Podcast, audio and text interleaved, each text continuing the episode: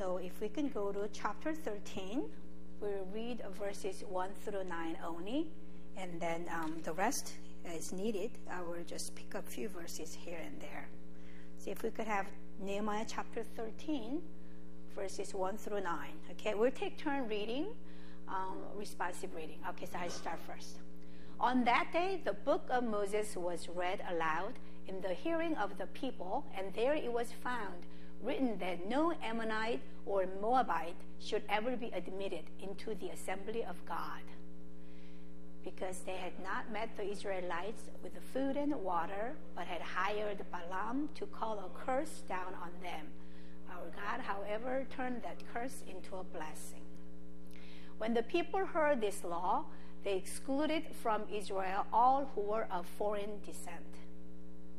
Before this, Uh, Eliashib, the priest, had been put in charge of the storerooms of the house of our God. He was closely associated with Tobiah. And he had provided him with a large room, formerly used to store the grain offerings and incense and temple articles, and also the tithes of grain, new wine, and oil prescribed for the Levites, singers, and gatekeepers, as well as the contributions for the priests. But while all this was going on, I was not in Jerusalem, for in the 32nd year of Artaxerxes, king of Babylon, I had returned to the king. Sometime later, I asked his permission and came back to Jerusalem. Here I learned about the evil thing Eliashib had done in providing Tobiah a room in the courts of the house of God. I was greatly displeased and threw all Tobiah's household goods out of the room.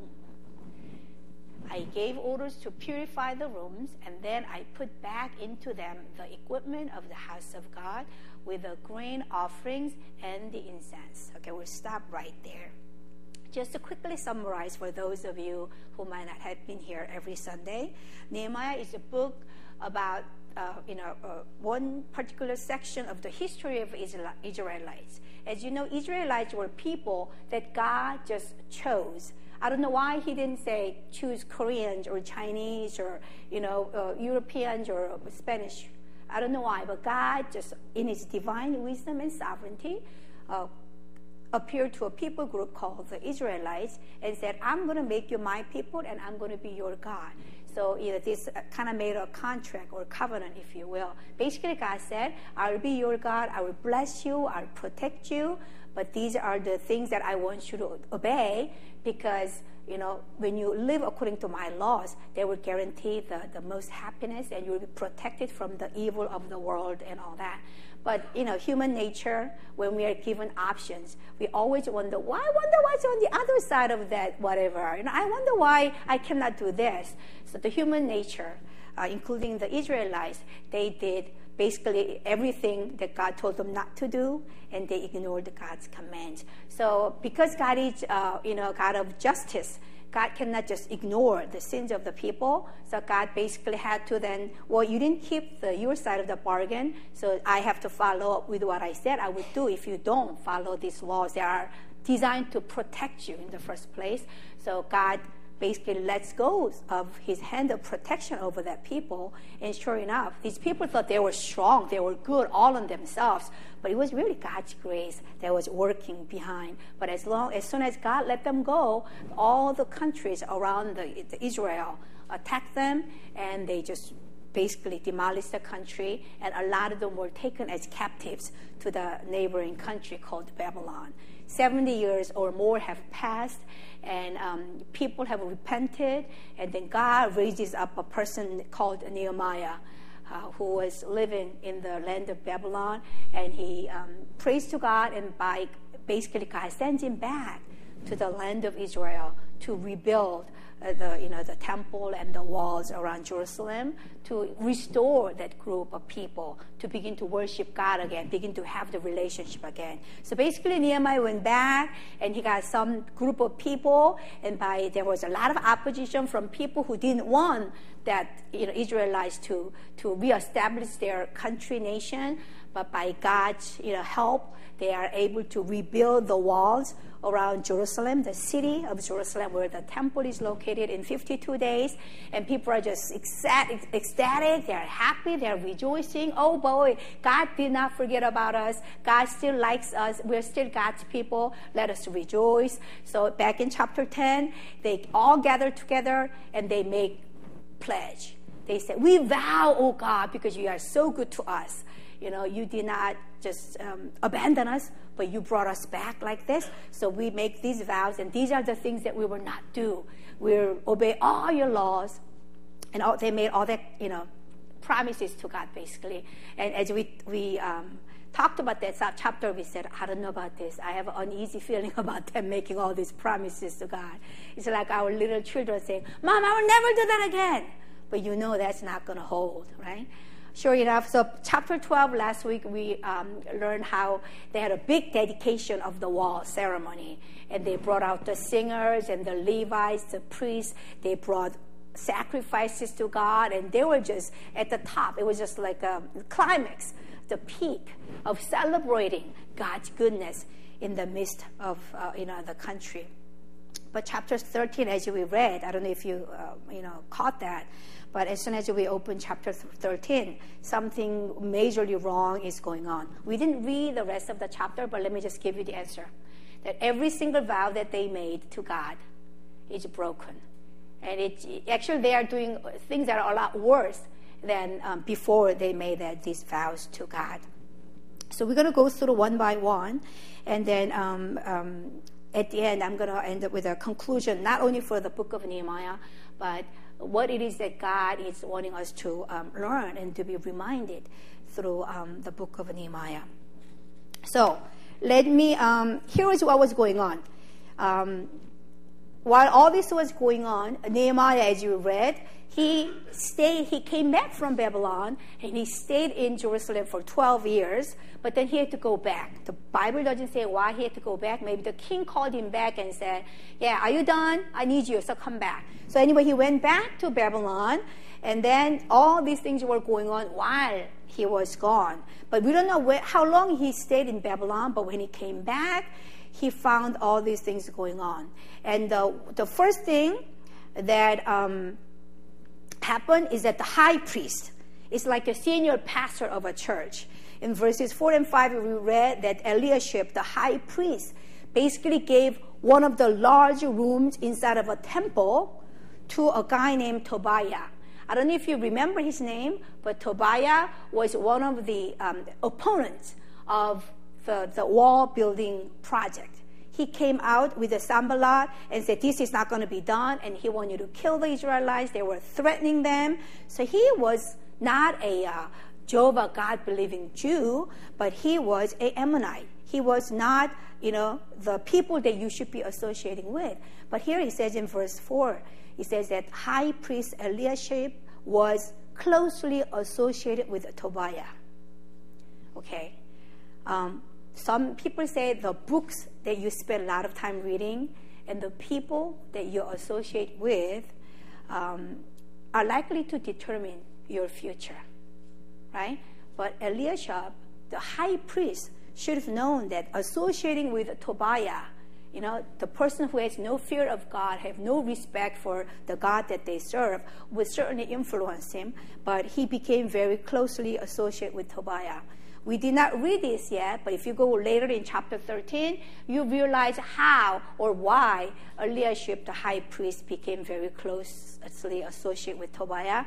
It turns out that one of Eliashib's grandsons married into a family of Sanballat, who, are, who is a very close friend of Tobiah. So through this marriage, that he became in-laws, if you will, with the Tobiah. And I guess once you become in-laws, you want to get along and you want to, you know, have a good relationships. So he um, ended up giving him a large room in the temple.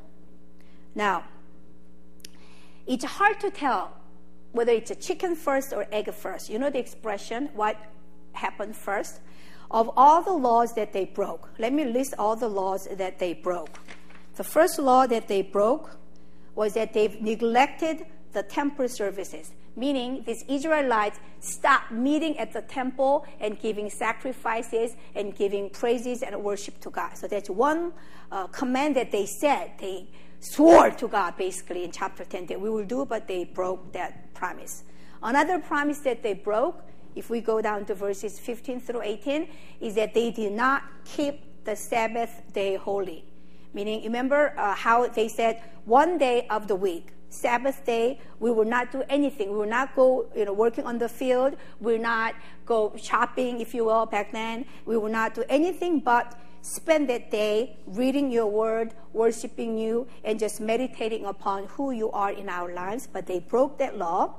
And then in, later on, verses 23 and 28 of this chapter, it shows how they vowed that we will not give our daughters to be wives of the, the, um, the Ammonites or Moabites, or we will not accept daughters of Moabites or Ammonites, the non God fearing people, to be the wives of our sons. They promised that they will not allow any mixed marriages. And we talked about it in chapter 10. It was not about God being discriminating against certain nationality or certain race, but as we will talk about it later on, God recognizing um, the role of a parent, especially all the moms sitting here or moms to be in the future.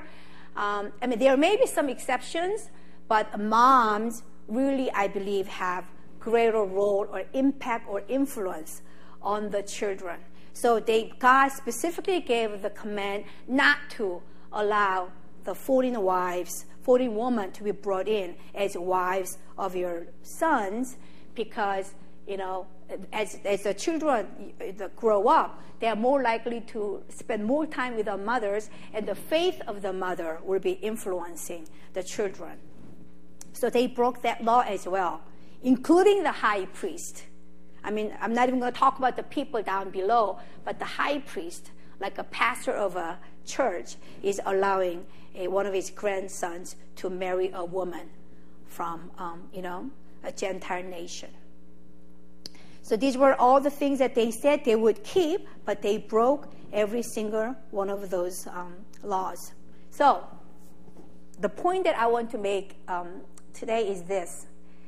Um, these are not three separate laws or commands that people broke. If you look at it, even though they look like three separately, um, they are not really related um, breaking of the laws. They are really all interconnected.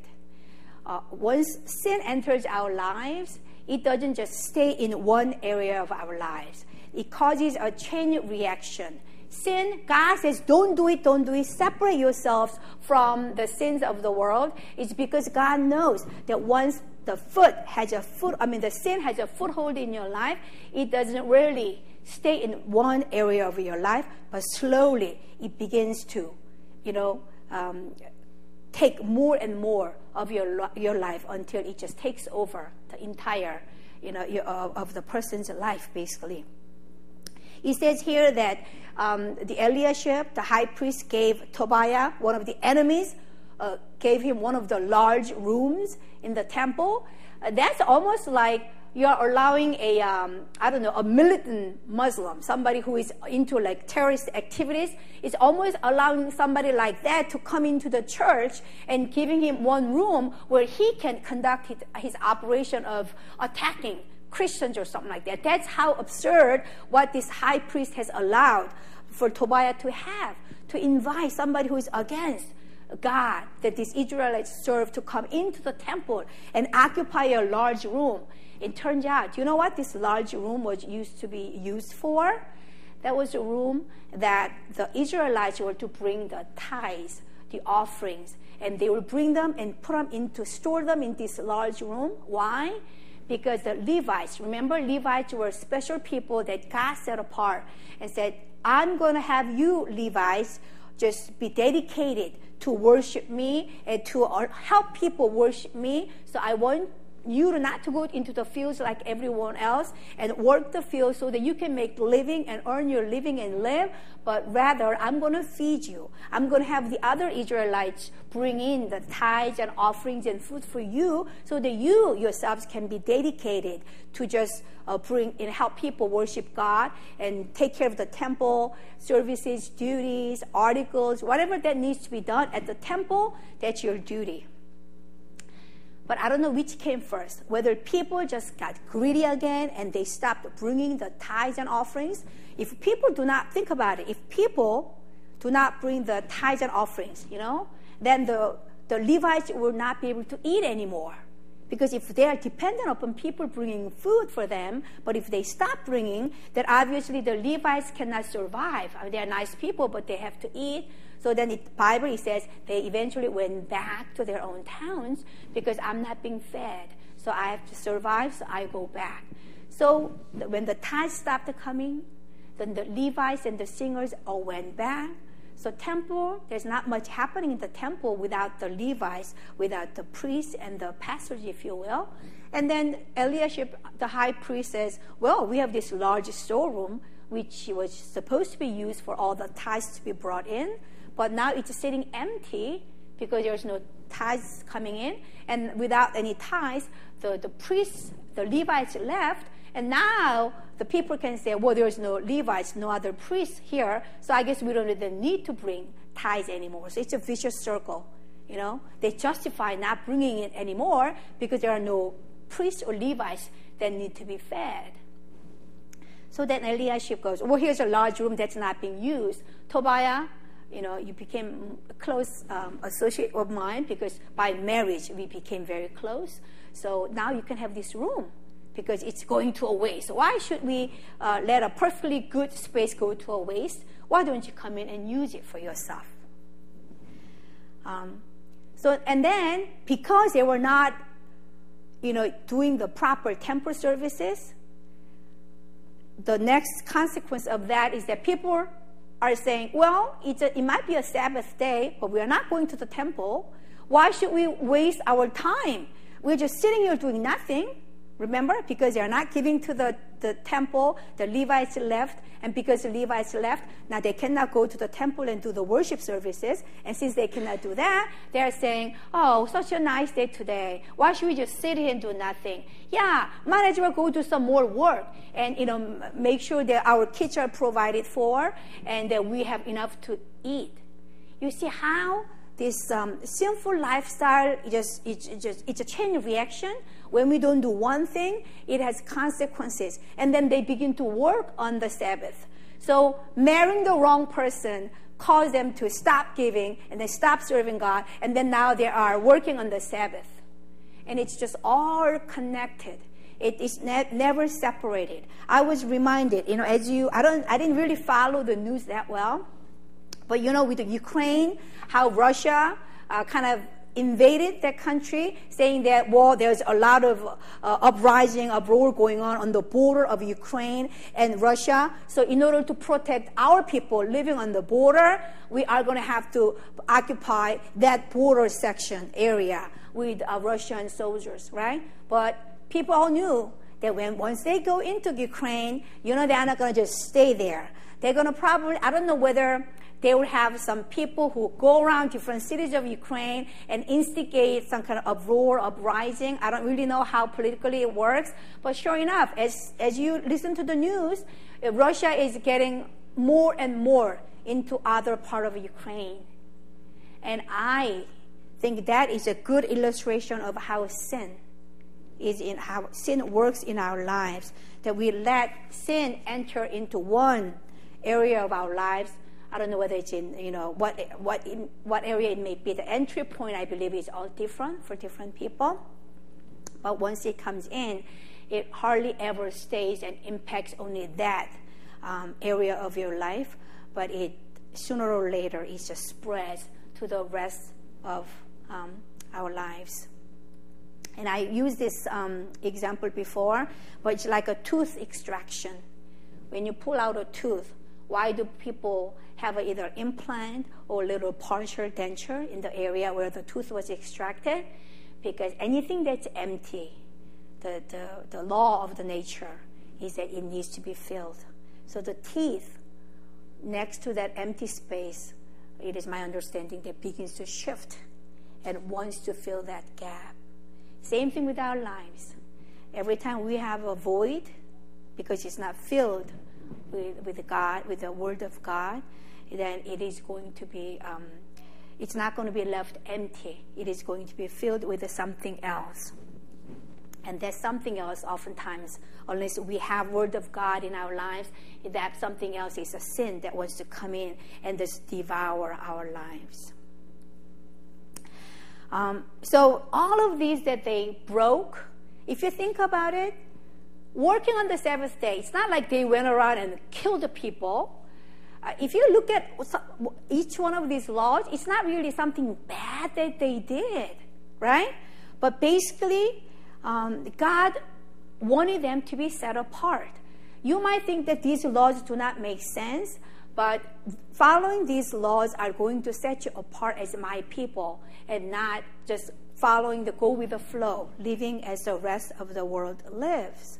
You know, it's not like God has some certain need that for God's you know benefit that God is telling them to live this way, but it's God's way of saying, as my beloved people, people under my care, my grace, I want you to be set apart. You may not understand that I, everything that I'm telling you to, but trust me on this one.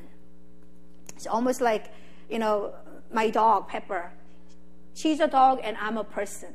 You know, there are certain things that I cannot explain to her. You know, if she's wanting to dash into the street, she's going to get killed by a car. So I have a leash on her and I pull her toward me when she wants to just dart out into the street. I mean, I can stand there and try to explain to my dog, Pepper, I am doing this to you because once you run into the street, you're going to get killed by a car. But I really do not understand. I, I don't think that the dog has a ability to comprehend what it means to be hit by a car. And I think at times we treat God as someone at, at our level that somehow God owes us explanation for everything. And when we don't quite understand what God is saying, then we, we think that since I don't understand or it doesn't make sense to me, that I am not obligated to have to worry about what God is saying. But God is saying, trust me on this. I know how we are, how we are made, how we are inclined to never stop at sinning at step one, but one is allowed that we are we are, we are definitely going to go to step two, that we are never satisfied with the step two. We keep going. We keep going. So God is wanting to draw the boundaries and don't go there. Stay here. And then you will be able to have that relationship, close relationship with me. So God is wanting us to be set apart as people of God. You know, we had the Winter Olympics not too long ago.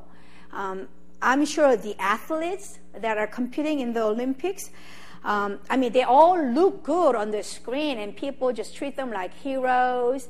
And, and, and they, if they win a medal, I'm sure they become very famous.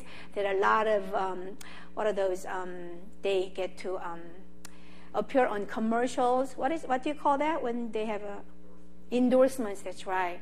So there are certain financial gains from winning a medal and all that. But all we see is really the, the fun part, the glory part we don't see that while we are sleeping in the morning, how they would get up at four or five o'clock in the morning every day and run miles and miles. They are on strict diet. I bet while they're you know um, getting ready for the Olympics, they don't go out and eat ice cream or pizza or whatever it is that we may sometimes eat in the middle of the night. They cannot do it. There's a lot of sacrifice that goes on. They are set apart, if you will. Why? Why would they be willing to go through all that trouble? not being able to enjoy what the rest of the world enjoys because they are set apart. They are representing their countries. They are wanting to do the best because they have certain talents that not everybody has. They are given that opportunity. And of course, if they do well, also for personally, there is a uh, that endorsement or the popularity, all of that that will follow, you know, once they are set apart and, and stay with that um, that that destiny, if you will, that, that's been given to them. And I think in a way, Christians, we, we fail to realize that God has called us. We may not be competing in the Olympics, but out of the millions and billions of people in the world, that God is wanting a people who would realize that they have been put on earth not just to be born and then to live and make a lot of money, be live happily ever after, and just die. There's more to life than just doing that. And God is wanting us to realize, yes, that would mean that at, at times we do have to go through the same, uh, you know, sacrificing, being being set apart from the world. Um, because we represent not just any country on earth, but because we represent the kingdom of God. So it's a lot more at stake for what we represent than just another country that these Olympic um, athletes may uh, represent. So, like I said, the sin's effect is never isolated. It infiltrates all areas of our life. It's just a chain reaction, it's a vicious cycle. Remember King David in the Old Testament? Uh, King David, um, one day, as you know, he was walking on top of the, the, his palace, whatever, and he saw a woman taking a bath as to why a woman would take a bath in the middle of the day exposed to outside world, I do not know. But at any rate, he was taken, overtaken by that, you know, wanting to um, have her basically because she was a pretty woman. So as a king back then, you can pretty much do anything you want. I mean, if you tell somebody to go, you know, have when somebody killed, then you can have him killed. It's, kings had all the power. So basically, he took her, but he thought they was over with that it, pretend like nothing happened, but it turns out she becomes pregnant, as you know. But the problem was that her husband at the time was fighting a war for the country, Uriah. So you can't quite explain how a woman can be pregnant when the husband is, you know, hundreds of miles away. So he, what does he do? So he sinned. There was a sin of adultery. Okay, it doesn't just stop there. Then what he does, he comes up with an idea and go, oh, I'm gonna bring the husband home and have him sleep with her. Uh, I, I, guess back then there was no fraternity test. You cannot do a DNA test to see who the father is. He did that, but what happens? Uriah comes home, and Bible says he's a more honorable man than King David was. He goes, I came home, thank you, King. Turns out that he did not sleep with the wife, saying, All my men are fighting. They're losing their lives in a battlefield, and here I am to come home and sleep with my wife. I cannot do that. So he goes back to the battlefield. King finds out that Uriah did not sleep with Bathsheba. Then what does he do? You know, the only option I have is to kill him, to get rid of Uriah. What started out as adultery, now he was gonna. Then he was gonna deceive him, but it, that plot failed. So now he wants to kill him. So he commits a murder, just to what? To cover up his own sin. But you know, I'm not going to get into it, but God sends a, a prophet named Nathan, and it just confronts him, and he repents, and the child that was born out of um, sin ends up dying, um, and he repents before God and all that. But the whole point is this yes, we think, that, oh, it's just one little thing. What's the big deal? Everybody does it. But the big deal is that one little thing doesn't stay little. It's like a snowball effect. That's why God says, be set apart. Don't go there. Do not even start, do not even think about it. Because once you, once it latches on you, it's gonna begin to destroy more and more of your life. The announcement was made, Exodus Cry. It's a movie called Nefarious. It's a document um, of the effect of sex trafficking and, and different countries, it's different races. It's not just for in poor countries, developing countries, but it's you know all over the world kind of thing. So a lot of people think pornography. Oh, come on! It's a victimless, harmless entertainment.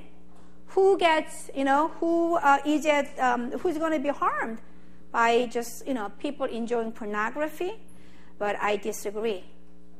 There are researches and studies that show how marriages are destroyed because of man or woman being addicted to pornography. And when marriages break, what happens to their children? Children are going to suffer.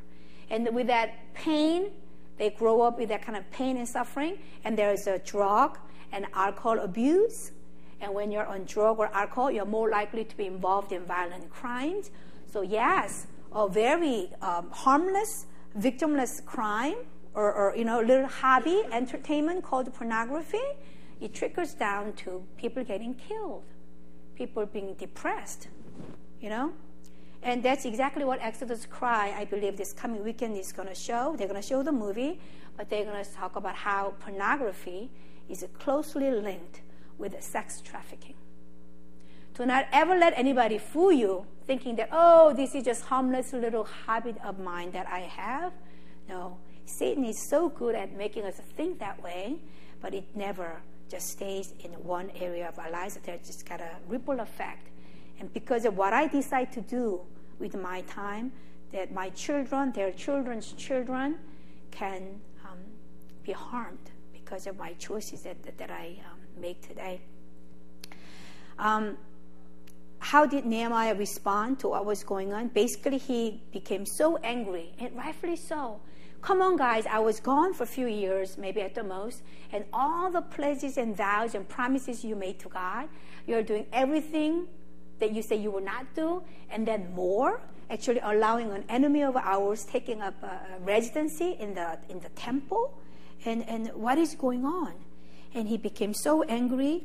And as we read earlier, he threw out all of Tobiah's household goods from the room, and he ordered people to purify this room. We're going to start bringing the tithes and offerings back into the room. We are going to reinstate all that worship, bringing sacrifices to God, and we're going to make this right. And then as people come to worship God on the Sabbath day, then you will automatically stop working on the Sabbath because you will be at the temple. So you see, when you correct one thing, it has the positive uh, uh, cycle of correcting other areas of our lives. So in verse 11, he rebuked the officers. Okay?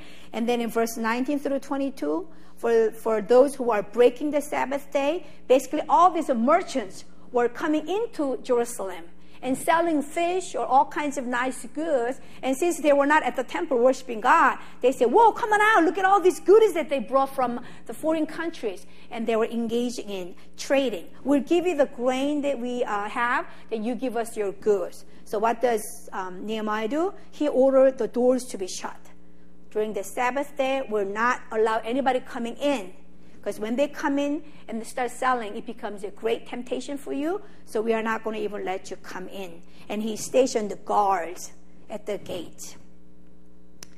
Um, and then um, in verses 23 and 25, for those men of Judah who had married women from you know Ashdod, Ammon, or Moab, basically people who married women from um, the Gentile nations, this was a problem. Verse 24 he says, Half of their children spoke the language of Ashdod or the language of one of the other peoples and did not know how to speak the language of Judah.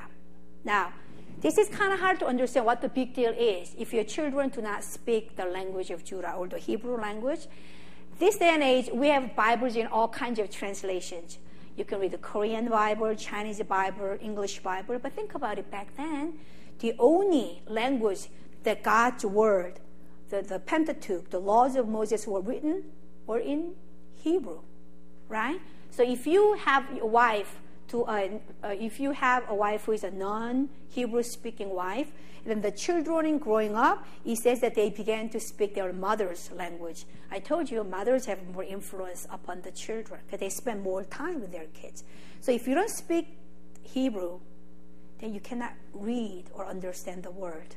So you see how marrying a foreign woman would cause your children to grow up not knowing the word of God, right?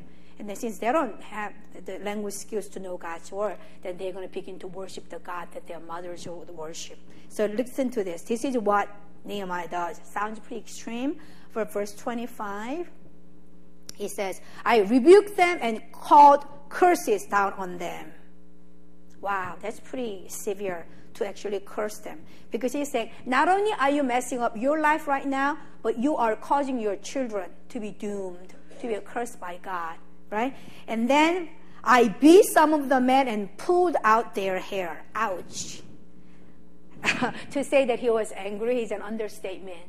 He would curse them and pull out their hair. And I made them take an oath in God's name and said, You are not to give your daughters in marriage to their sons, nor are you to take daughters in marriage for your sons or for yourselves. Yeah, he took it very, very seriously. What was happening? Right? Because if your children do not know the language, then just imagine their children. I mean, that's a done deal. You know, they're just saying that Christianity is only one generation away from being extinct, right? Because um, just because your parent is a uh, Christian does not guarantee a, a child would become a, a, Christian automatically. That each generation, each person has to make the decision for her, himself and herself. And Nehemiah realized that the, the, the Jewish nation, as a God fearing, God worshiping nation, was at the point of um, possibly losing the next generation once they begin to marry uh, the woman of other religion and other um, nationalities. Um, the remaining time, I want to talk about um, then why did, how come, how did the Israelites fail so miserably to keep all the promises that they made to God? What really contributed to the Israelites' failure? Okay, the, the first reason, on the surface, the easiest reason, the answer for that question is that Nehemiah did not stay with them the whole time. He says Nehemiah went back to Babylon, and when he came back, he found all the things that were going on, right? So they were not self motivated after all, even though they made all those promises, almost like us and almost, you know, sort of like our children who always make promises. Whenever they're in uh, trouble, they say, Mom, I'll never do that again. I, I promise I'll never do that again. But once that the wrath of mom or dad is gone, they surely do that again. And uh, we realize that because Nehemiah was not there to enforce, reinforce these laws, they went back to the way they used to live. But we all know that even if Nehemiah had been there all along, I think it would have been a matter of time before the Israelites went back to their old way of doing things. I mean, Nehemiah wasn't going to live forever. Nehemiah would have died eventually. But if they're um, the re- only reason that they are keeping these promises that they made to God is just because of the fear of somebody, then it's not going to last long. It's just really a matter of time, right? Um, but the, the real reason the bigger issue, the, the real problem that they all ended up going back to the way of living previously and breaking every one of these um, the promises that they made is because they simply cannot, they are not capable of living a life that God wants them to. They were fighting a losing battle, if you will. They were born with that sinful nature, as we call it. I said it before. They did not they did not become sinners because they sinned, but they sinned because they were born sinners. They were born, each and every one of us is born with that wanting to sin, with that tendency to sin ever since Adam and Eve sinned before God, and they were born with a tendency to sin. Uh, and because of that, no matter how hard they might have tried or what kind of good intention they might have had, it's almost like they were wired, even pre programmed to sin. If you have a car whose steering wheel is out of alignment, no matter how hard you try to drive straight, you, you think you're driving straight, but because that steering wheel is a little bit bent, whatever, the car is not going to go straight, but it's going to um, go out of, you know, it won't follow the road um, directly. And that is um, what was happening to the uh, Israelites. Um, I would liken it to an example where, say, uh, like a Nathaniel or you know, a, like a Logan or Landon, you put on a nice white clothes on them, and then they go outside and, and uh, play, and then because they are boys playing outside, uh, they come back or, or with all the dirty spots and stains on their white clothes, and then you clean them and you wash them and you put on new clothes, and then as a mom or dad, you may say, Nathaniel, I don't want you to, you know, get this shirt dirty. You do your best not to get it dirty, okay? Because if you do, when you come back, mom's to have to put you in timeout or I'm to have to spank you or something. The child has all the right intentions of not wanting to get it dirty and go, okay, mom, I won't get it dirty.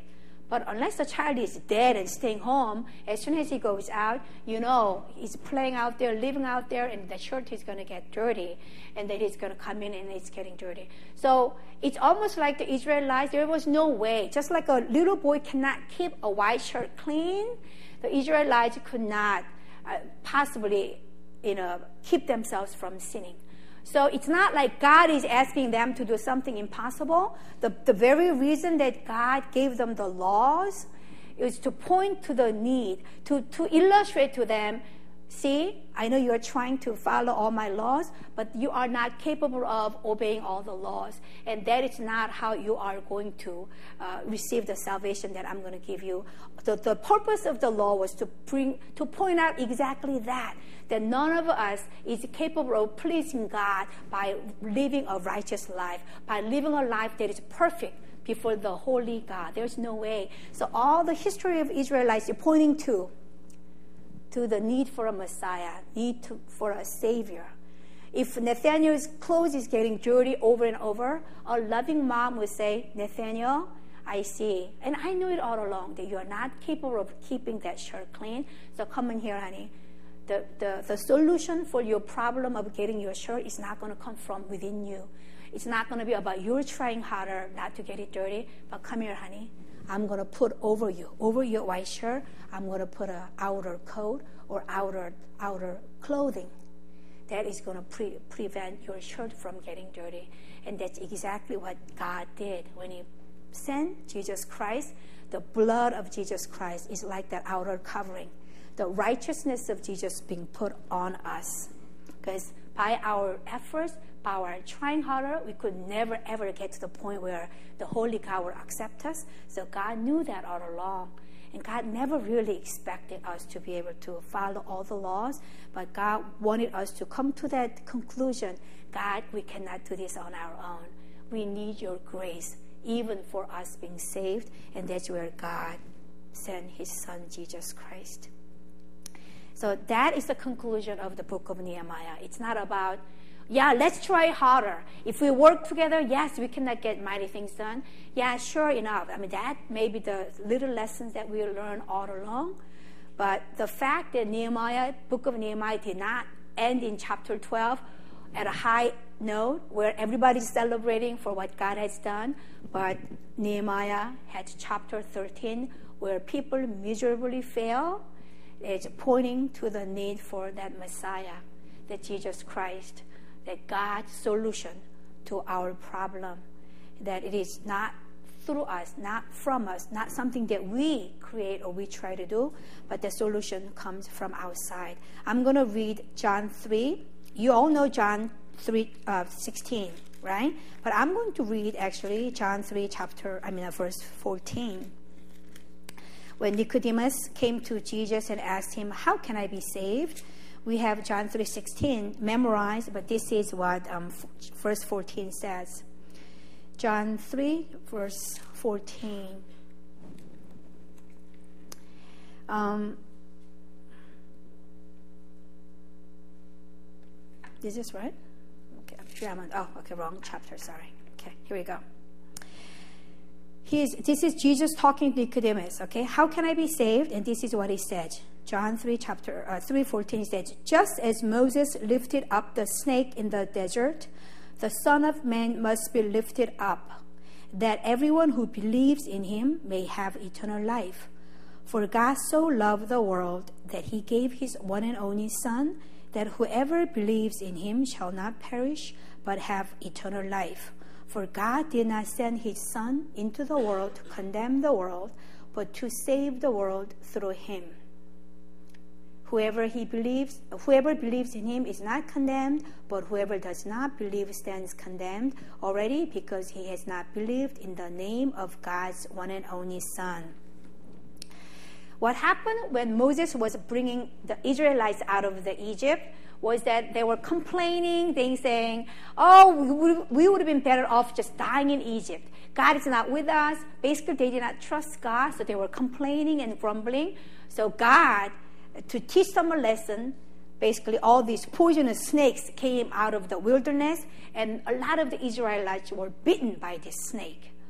and a lot of more dying. So they realized, oh, this is caused by our sin against God for complaining, not trusting Him, even though He was taking us out of slavery and bringing us the, the, the promised land. We didn't trust God. We were quick to complain. So they come to Moses and go, Moses, please do something about this. We're all going to die here because when you're bitten by a poisonous snake, your body is swollen and the poison you know, goes through your body, you're going to die. So Moses goes to God and he prays for these people. And this is what God told Moses. Okay? I want you to make a, a snake, the very thing that caused the bite in the f- first place, and I want you to put it on, on a stick, and then tell the Israelites, whoever looks at this um, snake that is uh, put on a, uh, this stick shall live, but whoever does not look at it shall die. Now, does that make sense to you? That when you're bitten by a snake, you need some kind of medicine or something to suck that poison out of your body. But God says, make a snake and put it on a, a pole that everyone who would obey and look at it will live, but if you don't, you will die. So the Israelites had two choices.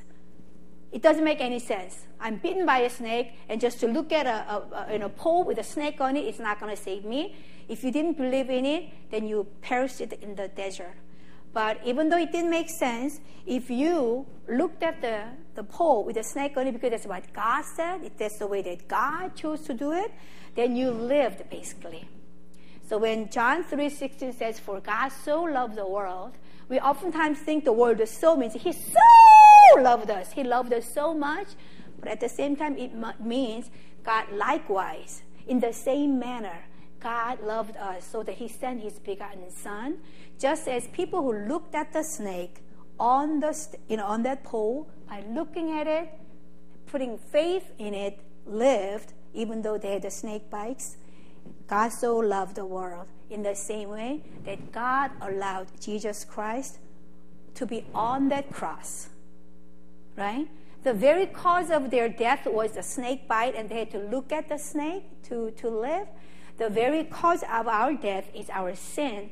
And then when we look at Jesus Christ on the cross, the sins of the world was put on this perfect man. And then when we look to it, then we live. We can sit here and argue and say it doesn't make any sense. Why should we have our sins forgiven by trusting in Jesus Christ who came and died 2,000 years ago? We can argue it that way. But if we take God's word as truth and then put our faith into the way that God orchestrated the human history and look to the one who was crucified on the cross by faith, believing that your sin was forgiven because of him, and then you shall live. And that is the amazing grace that I just want to leave you with as we wrap up the book of uh, Nehemiah, and I'm going to invite the worship team. That's what we'll do. We're going to celebrate today that that is amazing grace. I cannot explain it any other way. I cannot uh, try to convince anybody to make it, you know, sound reasonable as to why that's the way that God chose to save us. But I'm going to celebrate this morning. I'm going to invite all of you to just stand up from where you are and just declare this is amazing grace that because God knew that we cannot bring about our own salvation by being good enough or by trying harder, that God provide a solution for us. And that solution didn't come from within, but that solution was God's one and only Son who took our place.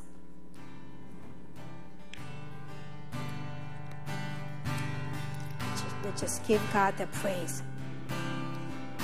This is amazing grace. Who breaks the power of sin and darkness? Whose love is mighty, so much, much stronger. The King of glory, the King above all kings. Who shakes the whole earth with holy thunder? Who leaves us breathless in awe and wonder? The King of glory the King of all the kings. Amen. Yes, Lord God. This is amazing grace. This is unfailing love.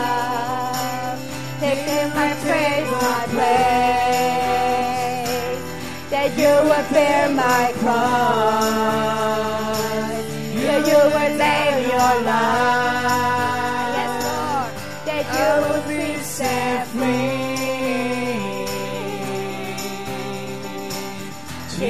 I sing for all that you've done for me.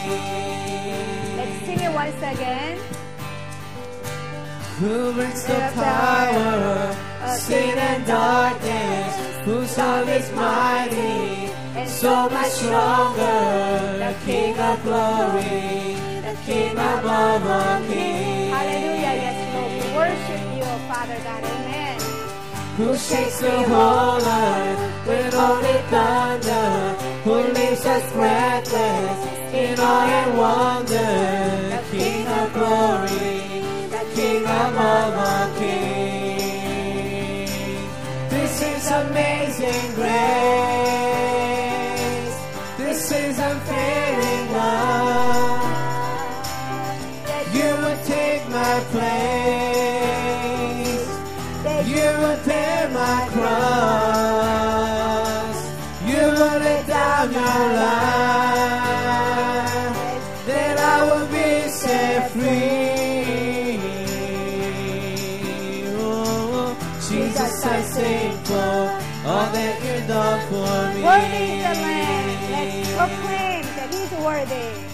Worthy is the Lamb who was slain. Worthy is the King who conquered the grave. Worthy is the Lamb who was slain.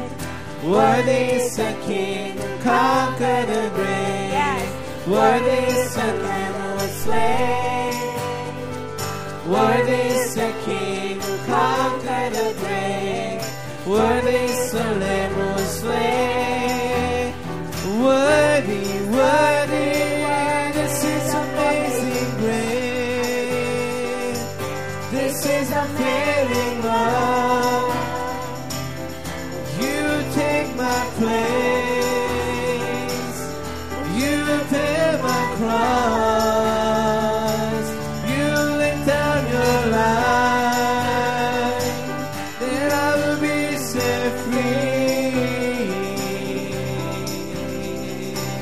Jesus, I sing for all that you've done for me. And yes, Father God, that's what we do this morning. That even if we had thousand tongues, oh Lord God, we couldn't say anything but to say, Jesus, we thank you for the gift of eternal life that's been given to us. Not because we did anything to earn it, but because in your infinite wisdom and sovereignty, oh Lord God, in your love for that very creation, oh Lord God, that you have provided a way through Jesus Christ, the perfect Lamb that was slain once for all, so that we no longer have to bring sacrifices day in and day out, but by allowing your one and only Son to be slain on the cross, oh Lord God, you've made a way for us to come to you not because of our righteousness, for none of us deserve that, Lord God, or worthy, but because of the righteousness of Jesus Christ. You have clothed us with the righteousness of Jesus Christ. And when we come by faith, you call us each your own, your child. And Father, we are grateful and we sing of that amazing grace even today. Allow us to be people that live worthy of that amazing grace that you have expanded, extended to each and every one of us throughout this week, oh Lord God. Father, we love you, we thank you, we rejoice in your grace. In Jesus' name I pray. Amen.